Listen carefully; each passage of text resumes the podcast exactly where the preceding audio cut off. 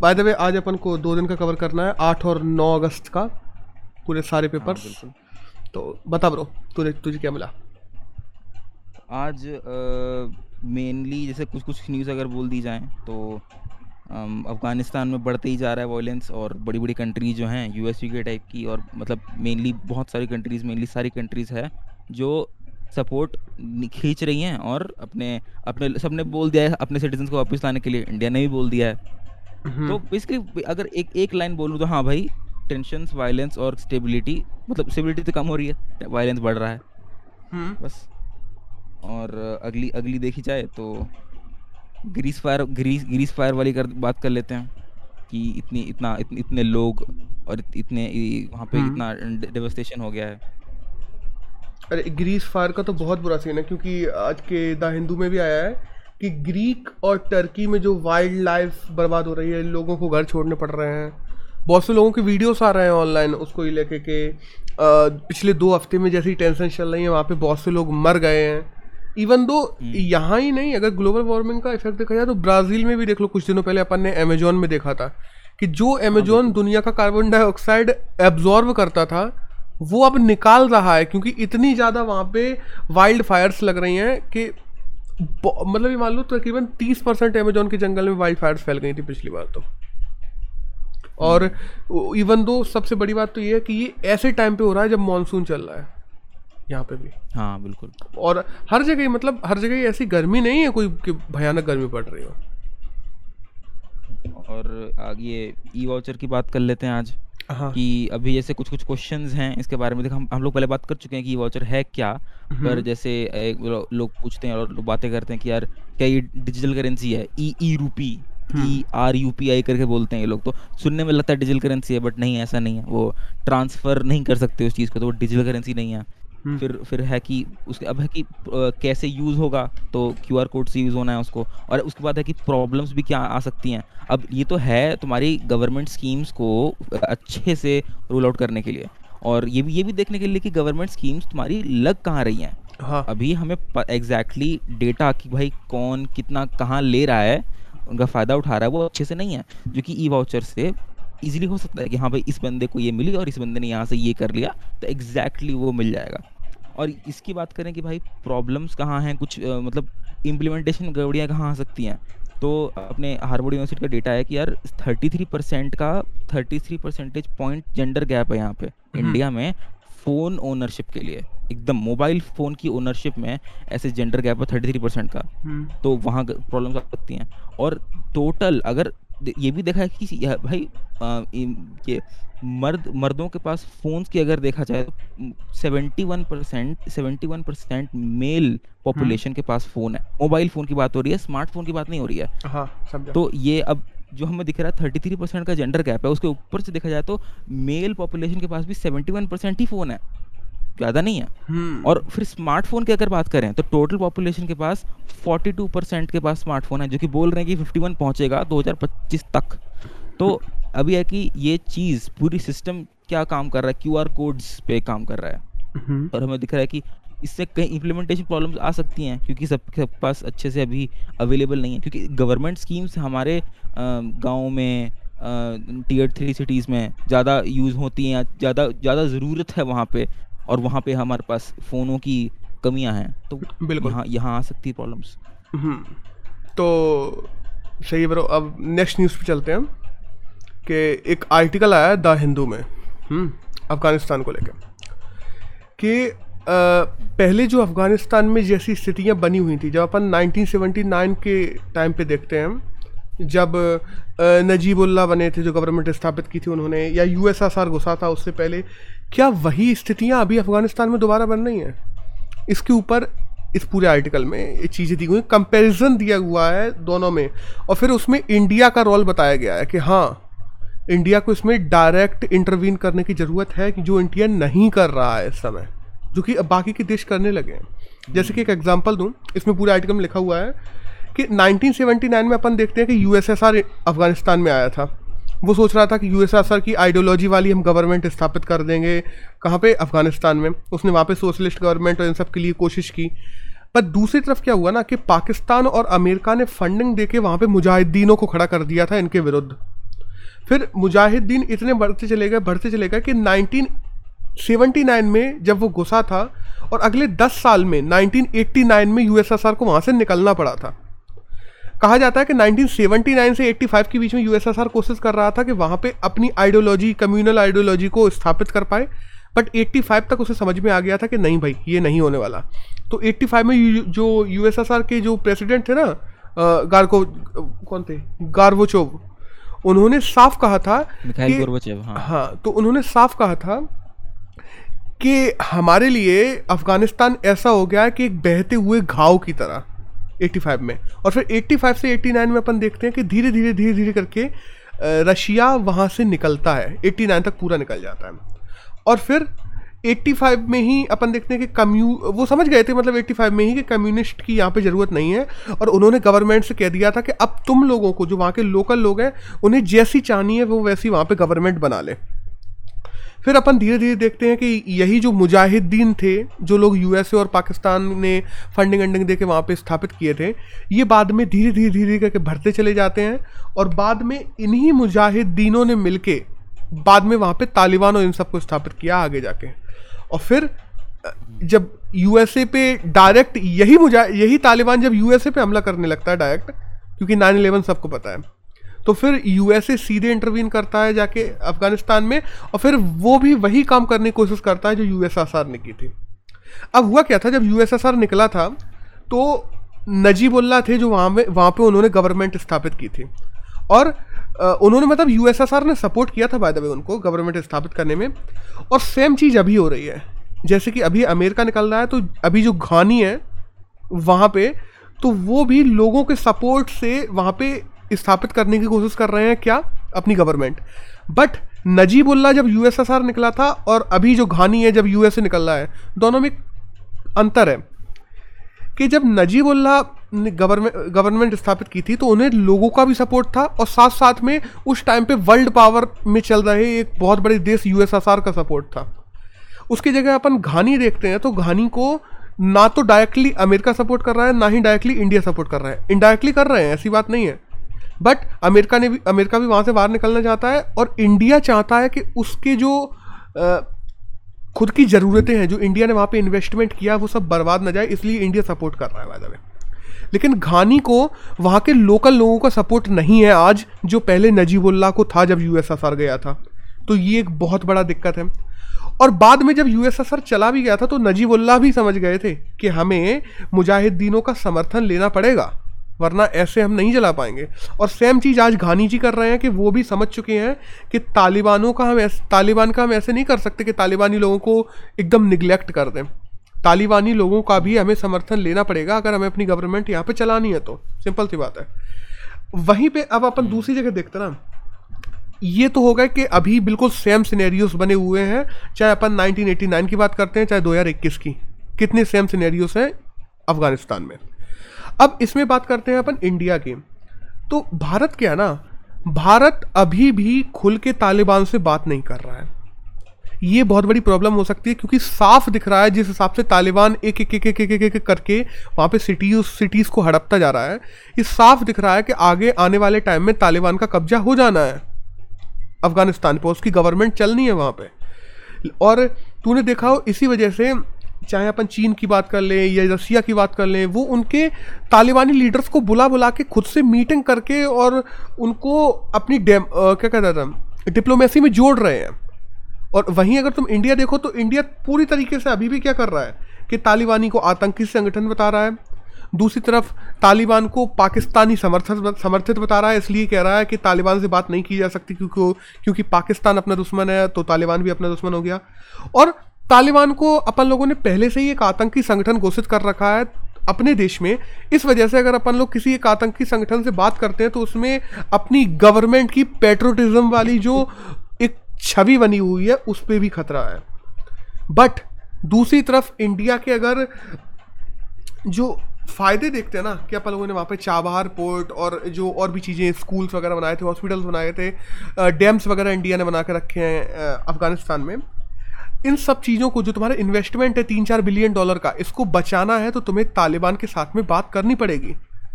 और अब कुछ लोगों का कहना ये भी है इसमें कि इंडिया बैक एंड से बात कर रहा है, ऐसी बात नहीं है। इंडिया के जो ऑफिशियल्स जाते हैं वो उन्होंने तालिबानियों से बात की है, बिल्कुल की है, लेकिन खुल के एक इंटरनेशनल जो प्लेटफॉर्म होता है उस पर अभी तक इंडिया ने तालिबान से बात नहीं की है, जो कि इस समय करना ज़रूरी है क्योंकि तालिबान पावर में आएगा। अफगानिस्तान में साफ दिख रहा है और भविष्य में तालिबान ही आना है।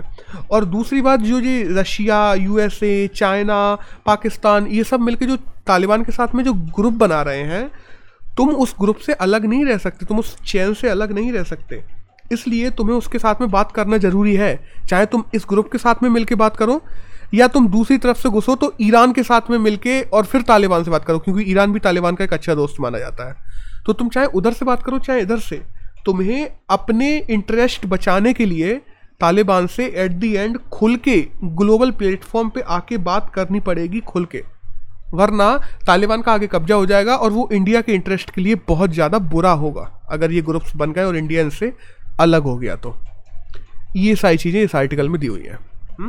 ये, ये जो तुमने बात की अभी खुल के खुल के बात करने वाली, अभी दो चार दिन मेरे पहले मेरे हिसाब से द हिंदू में या फिर या पता नहीं एक फोटो आई थी अपने फॉरेन फॉरेन मिनिस्टर था चाइना का और वो बात कर रहा था एक वो तालिबान के ऑफिशियल से, मतलब मीटिंग थी उन दोनों की।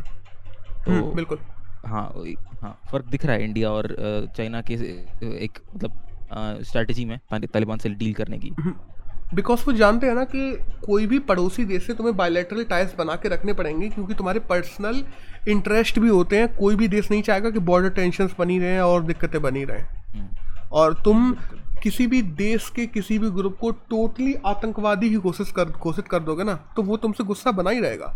और फिर ऊपर से तब जब उस देश के जो दोस्त हैं वो तेरे टोटली दुश्मन हैं, पाकिस्तान जैसे, बट इंडिया के इंटरेस्ट हैं अफगानिस्तान में और इंडिया ये कभी नहीं चाहेगा कि उसकी जो अभी तक इंटरेस्ट्स हैं या जो अपन लोगों ने पैसा लगाया है वो इन्वेस्टमेंट बर्बाद चली जाए बिलियंस डॉलर की। तो उनको बचाना भी अपन लोगों को ग्लोबल लेवल पे ज़रूरी है, इसलिए आज की डेट में इंडिया को तालिबान से खुल के बात करना ज़रूरी है और करनी भी चाहिए। बाय द वे, तालिबान जब से फैलना अभी शुरू किया है उसने वही अपनी पुरानी चीज़ें शुरू कर दी हैं। जिन जिन सिटीज़ को वो घेर रहा है वहाँ पे फतवे वतवे जारी कर दिए हैं कि औरतें बाहर नहीं निकलेंगी बिना बिना शरीर के एक एक अंग को ढाके, अगर बाहर निकली तो उठा लिया जाएगा, मार दिया जाएगा। ये वो वो ठीक है, वो उनकी आइडियोलॉजीज़ हैं, बट तुम्हें उनकी आइडियोलॉजीज़ को छोड़ते हुए अपने इंटरेस्ट पर ज़्यादा फोकस करना पड़ेगा इस समय। बिल्कुल बिल्कुल। तो ये पूरा था इस आर्टिकल में।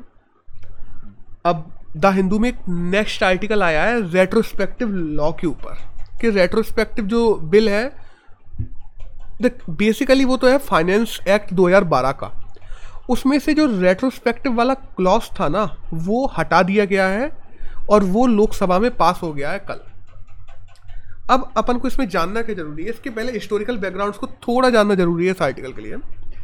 जैसे मैं बताऊँ हुआ क्या था, पहले वोडाफोन ने हच के साथ में एक स्टेक खरीदे थे। हच के हच क्या था, एक कंपनी थी जो दो हज़ार सात छः में चलती थी इंडिया में। तो वोडाफोन ने हच के स्टेक खरीदे थे, बट वो खरीदे थे इंडिया से बाहर जाके। इंडी वोडाफोन ने हच के स्टेक्स उस आइलैंड पे जाके हच के साथ में डील की थी और उसके स्टेक्स खरीद लिए थे, बट हच की जो एसेट्स हैं वो इंडिया में बनी हुई थी। तो इंडिया को जैसे ही पता पड़ा, इंडिया गवर्नमेंट को, कि हच के स्टेक्स वोडाफोन ने खरीदे हैं, तो इंडियन गवर्नमेंट ने दो हज़ार बारह में सीधा कहा कि जो तुमने हच के स्टेक्स खरीदे थे दो हज़ार सात में, और हच इंडिया की कम इंडिया में भी हच ने अपने असेट्स बना के रखे हैं, अपनी लायबिलिटीज़ ये सब चीज़ें हैं उसकी, तो अब हच का जो टैक्स है जब से तुमने उसको खरीदा है, क्योंकि एक कंपनी को इंडिया में खरीदने बेचने पर इंडिया इंडियन गवर्नमेंट को टैक्स देना पड़ता है, इंडिया में खरीदने बेचने पर। तो उनको जैसे ही इंडियन गवर्नमेंट को पता चला कि हच के स्टेक्स वोडाफोन ने खरीदे हैं, तो उसने कहा कि हमको टैक्स चाहिए अगर तुम लोगों ने खरीदा बेचा है तो, और वो भी दो हज़ार सात से चाहिए जब से तुमने हच को खरीदा। तो वोडाफोन ने साफ मना कर दिया कि हम लोगों ने तो तुम्हारे यहाँ कोई डील की ही नहीं है, हम लोगों ने तो देश से बाहर डील की है। और वोडाफोन चला गया डायरेक्ट सीधे सुप्रीम कोर्ट में। तो सुप्रीम कोर्ट ने दो हज़ार बारह में जो फैसला दिया उसमें साफ कहा क्या कि वोडाफोन को किसी भी प्रकार का कोई भी देना ज़रूरी नहीं है, मतलब कोई भी टैक्स देना ज़रूरी नहीं है। वोडाफोन ने जो हच के स्टिक्स खरीदे हैं वो यहाँ से नहीं खरीदे, इंडिया में नहीं खरीदे, इंडिया के बाहर खरीदे हैं। और इंटरनेशनल ट्रीटीज़ या इंटरनेशनल खरीद बिक्री पर इंडिया गवर्नमेंट टैक्स नहीं लगा सकती। अब हुआ क्या, दो हज़ार बारह में जब इंडियन गवर्नमेंट ये केस हार गई तो वही है ना कि हम तो हम हैं, हमारे आन बान शान पर कैसे आ गई। तो अपन लोगों ने एक फाइनेंशियल एक्ट दो हज़ार बारह में अमेंडमेंट लेके आए और उसमें रेट्रोस्पेक्टिव टैक्स लागू कर दिया। अब रेट्रोस्पेक्टिव टैक्स लागू करने से क्या हुआ, पहली बात तो तुमने सुप्रीम कोर्ट के फैसले को खारिज करने की कोशिश की, और दूसरी तरफ तुमने क्या किया ना, एक तो ऐसा टैक्स लागू किया कि तुमने कह दिया कि दो हज़ार सात में जो कंपनी खरीदी गई थी तब तब तब का टैक्स हमें चाहिए, और दो हज़ार बारह में लागू किया। पहली बात मतलब समय से पहले से लागू किया, और दूसरी बात ऐसी खरीद बिक्री जो तुम्हारे देश के बाहर हुई हैं उनको लेकर भी तुम अपने देश में टैक्स मांग रहे हो। तो ये दो प्रकार के लॉस फाइनेंशियल एक्ट दो हज़ार बारह में डाले गए और सुप्रीम कोर्ट के जो फैसला था उसको निरस्त करने की कोशिश की गई। अब इससे क्या हुआ ना, तुम्हारा ही इंडिया का एक दूसरा लॉ है, लॉ क्या तुम्हारी ही इंडिया की एक दूसरी ट्रिटी है जिसको कहते हैं बायले bilateral investment treaty, B I T कहते हैं, बायलेटरल इन्वेस्टमेंट ट्रिटी। उसमें क्या है ना, जब दो देश हैं तो दो देश के, एक देश का उद्योगपति किसी दूसरे देश में जाके अगर निवेश करता है तो ये उस देश की जिम्मेदारी होती है कि वो उसके इन्वेस्टमेंट को सेफ रखे। सेफ रखे मतलब बचा के रखे, ऐसा ना हो कि उसने अगर वहाँ पे जाके इन्वेस्टमेंट किया है तो वो इन्वेस्टमेंट बर्बाद हो जाए या इन्वेस्टमेंट खारिज चला जाए। तो बायलैटरल इन्वेस्टमेंट ट्रिटी जो बीआईटी कहते हैं उसमें है ही ये कि जैसे अपना ब्रिटेन के साथ में है, तो ब्रिटेन का इन्वेस्ट इन्वेस्टर अगर इंडिया में आके इन्वेस्ट करता है तो उसके इन्वेस्टर्स को, इन्वेस्टमेंट को सेफ रखना इंडिया की गवर्नमेंट की जिम्मेदारी है। तो पहली बात, जैसे ही दो हज़ार बारह में अपन रेट्रोस्पेक्टिव लॉ को लागू करते हैं तुम बीआईटी को वहीं खारिज करते हो। पहली बात तो बीआईटी की तुम जो ट्रिटी तुम्हारे साथ में हुई थी उसको तुम नकार देते हो। तो हुआ क्या, दो हज़ार बीस में अंतर्राष्ट्रीय पंचायत में बीआईटी ट्रिटी को लेके वोडाफोन और बाकी की भी जो कंपनियां थीं जिन पे अपन लोगों ने ये सब लागू करके रखे थे रेट्रोस्पेक्टिव टैक्सेस, वो सब चली गई इंटरनेशनल कोर्ट में बीआईटी ट्रिटी को लेके। तो इंटरनेशनल कोर्ट ने भी क्या किया कि उन, उसने भी उन लोगों के पक्ष में ही फैसला दिया कि नहीं, इंडिया ऐसा नहीं कर सकता। तो अब सोचो, पहले तो तुम्हारी इंडिया की गवर्नमेंट की इंडिया में फजीयत हुई, फिर इंटरनेशनल लेवल पे फजीयत हुई, इसके बाद इंटरनेशनल कोर्ट ने भी ये कह दिया और सुप्रीम कोर्ट ने भी, जबकि तुम्हारे यही कह कर रखा था कि इस चीज़ को हटा देना चाहिए, फिर भी इंडियन गवर्नमेंट अपने रवैये पर अड़ी रही। तो हुआ क्या, जो अपनी ओवरसीज़ प्रॉपर्टीज़ है ना, कि अपनी प्रॉपर्टीज़ फ्रांस में है, अपनी प्रॉपर्टीज़ जो यूएसए में है, इंडियन गवर्नमेंट की प्रॉपर्टीज़ की बात कर रहा मैं, तो वोडाफोन और जो दूसरी कंपनियां थीं जिनकी भी, वोडाफोन हुई या दूसरी कोई कंपनी हुई जिसकी अपन लोगों ने यहाँ पे सीज़ की थी, क्योंकि अपन लोगों ने टैक्स तो उनसे वसूल ही लिया था ना, या तो टैक्स वसूल लिया था या उनकी प्रॉपर्टी को सीज़ कर लिया था। तो अब जैसे ही इंटरनेशनल कोर्ट में अपन यहाँ पे केस हारते हैं तो अपन से कहा जाता है कि इनके पैसे वापस लौटाओ जो तुमने उनसे टैक्स लिया था, क्योंकि ये तो तुम्हारे टैक्सेशन के क्राइटेरिया में आता ही नहीं है। तो इंडिया ने वो टैक्सेस टैक्सेस वापस नहीं लौटाए। जब इंडिया ने नहीं लौटाए तो ये लोग क्या किया ना, इन कंपनियों ने, ये चली गई फ्रांस और यूएसए वगैरह जैसी कंट्रीज़ में, और वहाँ की कोर्टों में जाके केस जीत के इंडिया की जो प्रॉपर्टीज़ फ्रांस यूएसए में है उनको सीज़ करवा दिया कि अब ये इंडियन गवर्नमेंट की प्रॉपर्टी तभी वापस दी जाएगी, नहीं तो इसको बेच के वोडाफोन और जो और कंपनियाँ हैं उन लोगों के जो पैसे इंडिया को देने हैं, जो इंडिया नहीं दे रहा है, जो टैक्स के रूप में वसूले गए हैं, उनको चुकाए जाएंगे। तो इंटरनेशनल लेवल पे अपनी कितनी एकदम किरकिरी हो गई गवर्नमेंट की, सीधी सी बात है। तो इन सब के चलते अभी निर्मला सीतारमण ने फाइनेंस एक्ट दो हज़ार बारह में अमेंडमेंट लाया है, और जो रेट्रोस्पेक्टिव लॉ वाला जो क्लॉज था ना फाइनेंस एक्ट दो हज़ार बारह में, उसको हटा दिया गया है। और ये हटाना बहुत ज़रूरी था क्योंकि तुम नेशनल और इंटरनेशनल लेवल पे हर जगह तुम्हारी किरकिरी हो रही थी। मे भी हो सकता है उस टाइम पे ये लाना ज़रूरी था, बट इस टाइम पे ये ज़रूरी नहीं है, क्योंकि अगर तुम्हें निवेशकों में विश्वास बढ़ाना है, अगर तुम्हें अपने कोर्ट केसेस कम करने हैं, अगर तुम्हें ईज़ ऑफ डूइंग बिजनेस बढ़ाना है, तो तुम्हें इस टाइप के लॉस जो किसी दूसरे देश के इन्वेस्टमेंट को जो तुम्हारे देश में है और उस इन्वेस्टमेंट को खतरे में डालते हैं उनको हटाने पड़ेंगे। और इंटरनेशनली भी इसको इंडिया का एक बहुत बोल्ड डिसीजन माना जा रहा है कि इंडिया ने एक बहुत बोल्ड डिसीजन लिया है कि अंतर्राष्ट्रीय एक मैसेज पहुंचाया कि हाँ, अगर हमारे यहाँ इन्वेस्टर्स को कोई खतरा आता है तो कितने भी बड़े लॉस क्यों ना हो इंडिया में, हम उनको बदलने के लिए तैयार हैं। दैट्स ऑल, ये था इस पूरे आर्टिकल में। ये वही है ना जिसे हर बार हम लोग सुनते हैं कि ease of doing business India में अच्छा नहीं है। बिजनेसेस, बड़े बड़े बिजनेसेस अपने एसेट्स वगैरह बहुत मतलब निकालते हैं इंडिया से, डालते हैं यूएस यूके ऐसी कंपनीज में जो आ, मतलब कहा जाए तो कैपिटलिस्ट फ्रेंडली कह लो, इंडस्ट्रियलिस्ट फ्रेंडली कह लो। वो लोग बहुत बोलते हैं कि ईज़ ऑफ डूइंग मतलब वहाँ बहुत ईजी है। तो ऐसे स्टेप्स मेरे हिसाब से और बिजनेसेस और एसेट्स वगैरह यहाँ लेके आएंगे अपने कंट्री में। बिल्कुल, और ये तो हटाना इसलिए और ज़रूरी हो गया था क्योंकि इंटरनेशनल कंट्रीज़ में अपनी बहुत ज़्यादा बेइज्जती हो रही थी इस चीज़ को और लेके, क्योंकि इंडियन गवर्नमेंट की जो प्रॉपर्टीज़ अगर कोई यूएसए में है और यूएसए उसको सीज कर दे एकदम से, तो कितनी बड़ी इंटरनेशनली तुम्हारी बेइज्जती होती है। फिर कौन इन्वेस्टर चाहेगा तुम्हारे यहाँ आना यूएसए का, कि उसको दिख रहा है कि हमारे यहाँ से एक कंपनी गई थी, बदले में हमें उनकी प्रॉपर्टी सीज करनी पड़ रही है आज। और इस पूरे आर्टिकल में तो ये था। एक नेक्स्ट आर्टिकल आया है कि कोयला संयंत्रों को लेके, कि गवर्नमेंट ने क्या कहा ना, गवर्नमेंट ने कहा है कि पुराने जो कोयला संयंत्र हैं जो पच्चीस साल से ज़्यादा पुराने हो गए हैं, वो क्या कर रहे हैं, बिजली तो कम बना रहे हैं, पॉल्यूशन ज़्यादा फैला फैला रहे हैं। तो गवर्नमेंट ने कहा है या तो F G D F G D का मतलब होता है flue gas desulphurisation. Flue gas desulphurisation का मतलब ये हुआ कि जो गैसेस वगैरह तुम्हारे प्लांट से निकल रही हैं उनमें जो सल्फ़र वगैरह निकल रहा है वो जो इन्वायरमेंट को नुकसान नुकसान पहुंचा रहा है, या तो उसको बंद करो। एफ जी डी के लिए तुम अपने अपने मशीनें लगाओ या अलग अलग प्रकार के कोस्ट मतलब रुपए खर्च करके संयंत्र लगाओ जिससे जो सल्फ़र जो निकल रहा है तुम्हारी फैक्ट्रियों में से, कोयला फैक्ट्रियों में से, उसको कम करो। या फिर कार्बन कैप्चर सिस्टम बनाओ अपनी फैक्ट्रियों में। या तो तुम इन दोनों में से एक चीज़ करो, या तो सल्फ़र कम करो जो तुम्हारी फैक्ट्रियों में से निकल रहा है, या कार्बन कम करो जो तुम्हारी फैक्ट्रियों से निकल रहा है।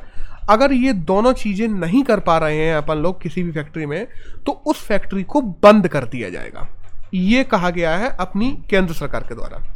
अब ये सुनने में बहुत अच्छा लग रहा है कि केंद्र सरकार का बहुत अच्छा डिसीजन है कि इन्वायरमेंट बचेगा, इन्वायरमेंट बचेगा एफिशिएंट और नए संयंत्र बनेंगे, क्योंकि पुराने संयंत्र जो पुराने हो चुके हैं पच्चीस साल से ज़्यादा, उन उन उनको क्या है ना, उनमें जो सल्फ़र निकल रहा है, कार्बन निकल रहा है, तो इन्वायरमेंट भी बचेगा और उसकी जगह जो नए नए संयंत्र लगाएंगे उनमें एफिशिएंसी भी ज़्यादा होगी, उनमें कोस्ट भी कम आए, मतलब कोस्ट भी पर्टिकुलरली कम आएगी, क्योंकि अभी जितनी कोस्ट एक संयंत्र में कोयला डाल के अपन दे रहे हैं वो कोस्ट कंपेरेटिवली नए में कम आती है, क्योंकि वो ज़्यादा एफिशिएंट होता है, वो ज़्यादा पावर निकाल सकेगा, उसमें कोल सेविंग होगी, तुम्हें कोयला कम डालना पड़ेगा, उसमें सी ओ टू की मात्रा जो तुम अभी इन्वायरमेंट में निकाल रहे हो वो सी ओ टू उत्सर्जन कम होगा। देख रहे हो कितने सारे फायदे हैं अगर हम पुराने को बंद करते हैं और नए को शुरू करते हैं। और अभी देखा जाए तो बीस परसेंट थर्मल पावर प्लांट्स ऐसे हैं जो पुराने हैं।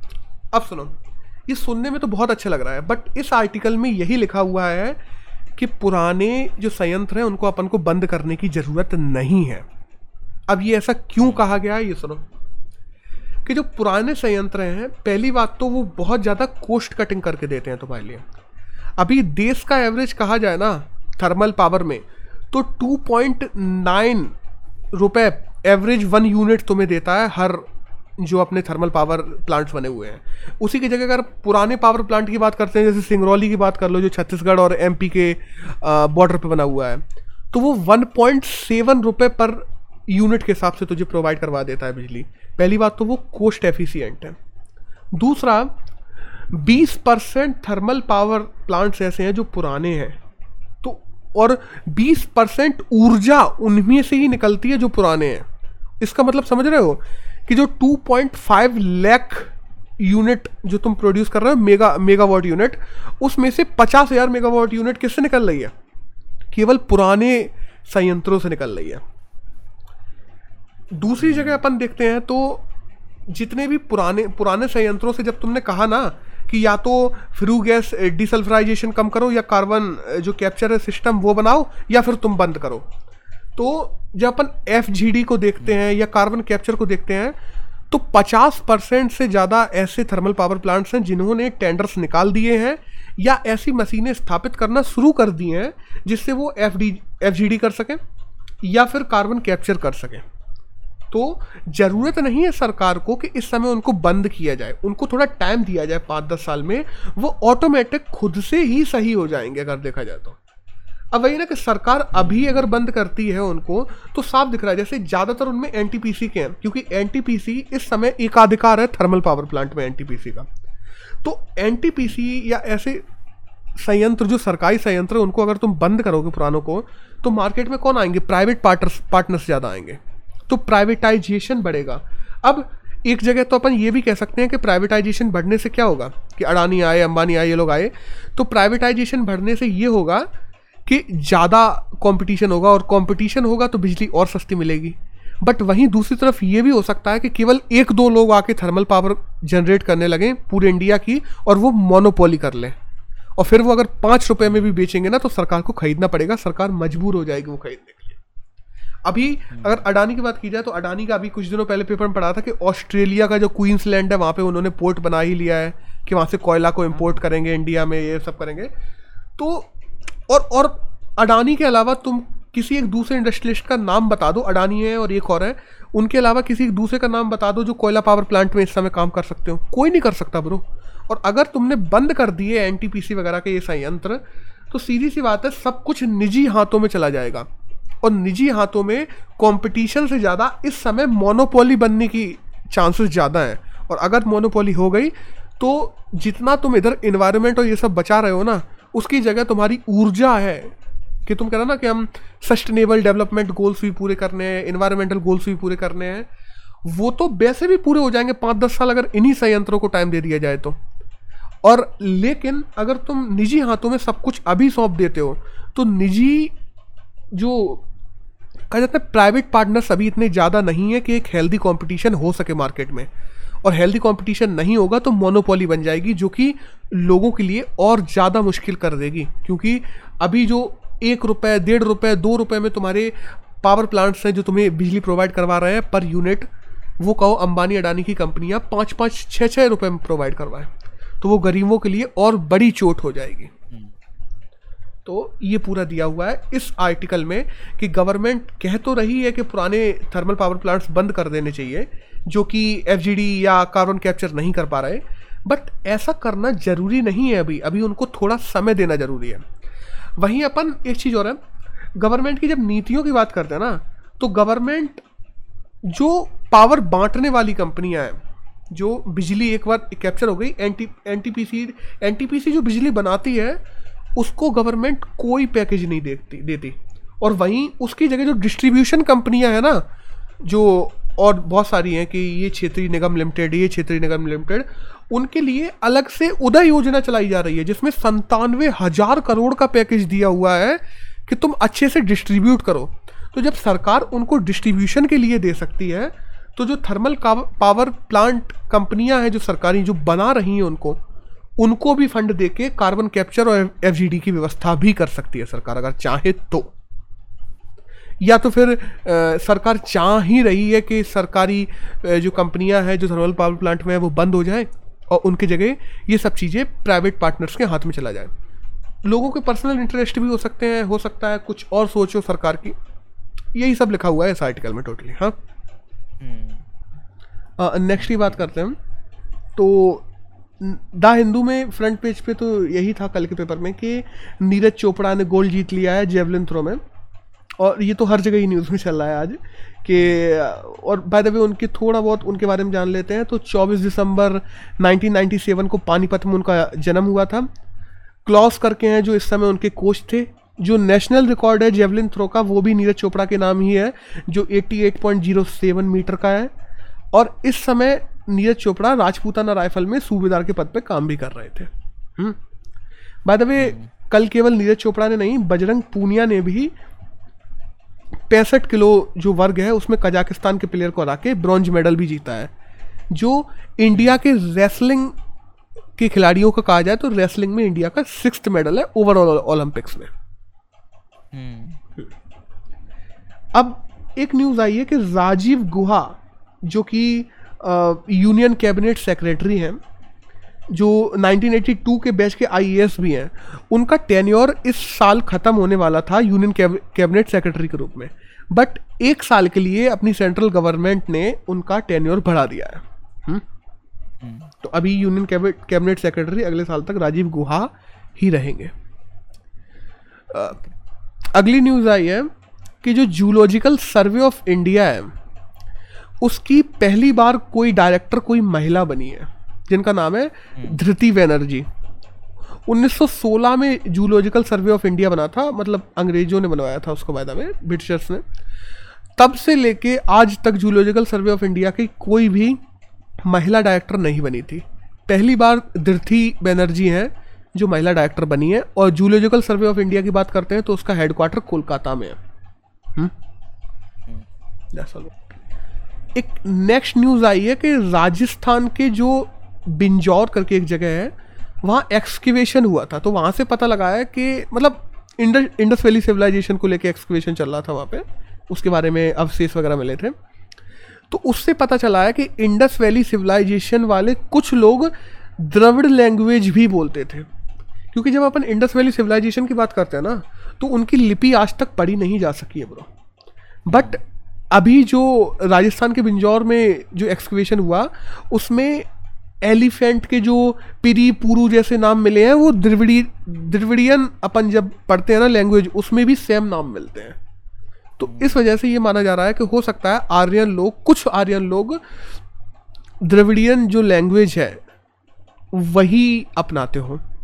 दूसरी तरफ इस एक्सकेवेशन में एक चीज़ और पता चली है कि आर्यन लोग जो थे ना सॉरी क्या बोल रहा हूँ इस एक्सकेवेशन में एक चीज़ और पता चली है कि जो हड़प्पन सिविलाइजेशन के जो लोग थे वो नॉन वेज भी खाते थे, जो अभी तक लोगों को नहीं पता था, बस अभी पता चला। हुँ? तो ये पूरा था इस न्यूज़ में कि एक तो नॉन वेज खाते थे ये पता चला है, और दूसरा ये पता चला है कि उस सिविलाइजेशन के इंडस वैली सिविलाइजेशन के कुछ लोग द्रविड़ियन लैंग्वेज भी बोलते थे क्योंकि उसके साक्ष्य मिल गए। अब नेक्स्ट न्यूज़ की बात की जाए तो भारत ने fifth vaccine Johnson and Johnson की जो वैक्सीन थी उसको अप्रूवल दे दिया है भारत में। अभी तक भारत में चार वैक्सीन थी, कोवैक्सीन, कोविशील्ड, स्पुतनिक और मॉडर्ना। अब fifth vaccine Johnson and Johnson को भी दे दिया है। अब जॉनसन एंड जॉनसन की बात की जाए तो वो बनी है अमेरिका में और वहीं लग रही थी अभी तक लोगों के, वन शॉट वैक्सीन है। जॉनसन एंड जॉनसन कंपनी की बात की जाए तो अठारह छियासी में बनी थी जॉनसन एंड जॉनसन कंपनी। बहुत से लोगों को लगता है कि केवल ये बच्चों के प्रोडक्ट बनाती है, लेकिन ऐसा नहीं है, आर एंड डी में बहुत काम करती है वो। और Robert Wood Johnson, James Johnson, Edward Johnson, ये तीनों जॉनसन्स ने मिलकर बनाई थी, इसलिए उसका नाम जॉनसन एंड जॉनसन है। तो इसमें इतना ही है। अब नेक्स्ट न्यूज़ की बात करते हैं तो एक न्यूज़ आई है आदिति अशोक को लेके। आदिति अशोक अपने इंडिया में गोल्फर हैं और वो वर्ल्ड में कहा जाए तो टू हंड्रेड रैंक पे आती हैं, बट ओलंपिक में उन्होंने गोल्ड सॉरी बट ओलंपिक में उन्होंने गोल्फ में इतना अच्छा प्रदर्शन दिखाया है कि फोर्थ नंबर पे आई हैं वो गोल्फ में, मतलब दो स्ट्रोक से चूक गई गोल्ड मेडल से और एक स्ट्रोक से चूक गई हैं ब्रॉन्ज मेडल से। कितना बड़ा गैप! अगर कोई दो सौवें नंबर का प्लेयर अगर फोर्थ नंबर पे आ रहा है ओलंपिक में और इत मेडल के इतने पास आ जा रहा है तो यही अपने आप में बहुत बड़ी बात है गोल्फ में। बिल्कुल। तो उनका नाम है अदिति अशोक। अब नेक्स्ट न्यूज़ की बात करें तो आईफोन ने एक न्यूज़ निकाली है कि वो एक न्यूरल मैच करके एक प्रोग्राम डालेगा हर आईफोन में, जिससे जो चाइल्ड पोर्नोग्राफी होती है या चाइल्ड एब्यूजिव पिक्स होती हैं उनको फ़ोन खुद से डिटेक्ट कर लेगा और चाइल्ड प्रोटेक्शन एजेंसीज के साथ में मिलके उन लोगों के खिलाफ केस लिया जाए केस किया जाएगा या उनके खिलाफ कार्रवाई की जाएगी जो ऐसी चीज़ों को फैला रहे हैं। बट यहाँ पे एक प्रॉब्लम आती है प्राइवेसी की, कि अगर आईफोन खुद से ऐसी चीज़ों को तुम्हारे फ़ोन में ट्रैक कर पा रहा है तो फिर तुम्हारी प्राइवेसी कहाँ बची, क्योंकि फेसबुक और ट्विटर ने भी सब चीज़ों के मुद्दे उठाए कि आईफोन अगर खुद से तुम्हारे मीडियास और इन सब चीज़ों को ट्रैक कर पाएगा, जो कि सही है। देखो चाइल्ड पोर्नोग्राफी और ये सब चीज़ें नहीं फैलनी चाहिए, बट उसके लिए वो पूरे तुम्हारे मोबाइल के डाटा को ट्रैक करेगा तो फिर प्राइवेसी कहाँ बचेगी? एप्पल के पास तो हर इंसान के पूरे पूरे मोबाइल का डाटा डाटा पहुँच जाया करेगा।